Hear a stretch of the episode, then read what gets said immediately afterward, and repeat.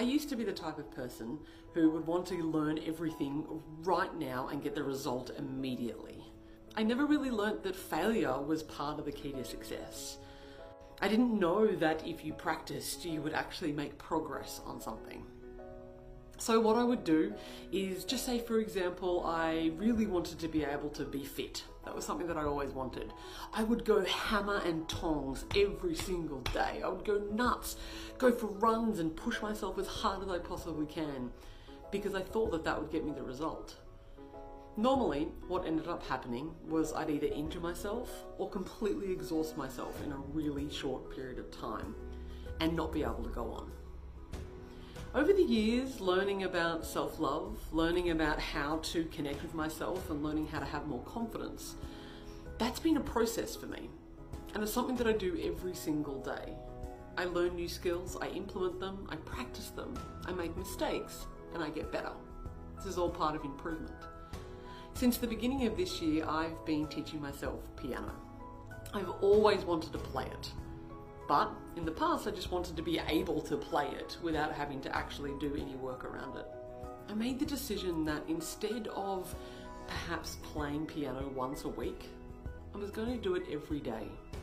And I made a very small commitment to myself. I said for 10 minutes every single day, I would play the piano. Just 10 minutes. If I couldn't fit in 10 minutes in my day, then something was wrong. Now, for most of the year, 90%, 98%, I've been able to fulfill that. Of course, there's sometimes I'm away from my piano and I can't, or I'm sick and I'm unwell.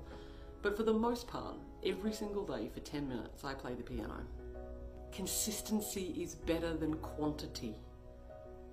If you go ahead and want to learn a new skill and you're only doing it once a week for an hour, you will learn more doing 10 minutes every day than you will doing it once a week. The more consistent we are at practicing, the better the skill's going to get. You're not having to remember where you were a week ago. You're only having to remember where you were yesterday. So for me and piano, with me and self-love, I set a really long-term goal. So when it comes to self-love, my goal is that I simply improve over the next 10 years. So a long-term goal, really long-term, 10, 20 years. Then consistent small chunks every single day. They're doable, they're achievable. I can do 10 minutes, can't you? You can find 10 minutes in a day, wake up 10 minutes earlier, or even 5 and then go to bed 5 minutes earlier. See what I'm saying here? Consistency is key. So when we're learning a new skill, set a really long-term goal and then break it down into really manageable chunks, and your skill will improve far faster than you could ever imagine.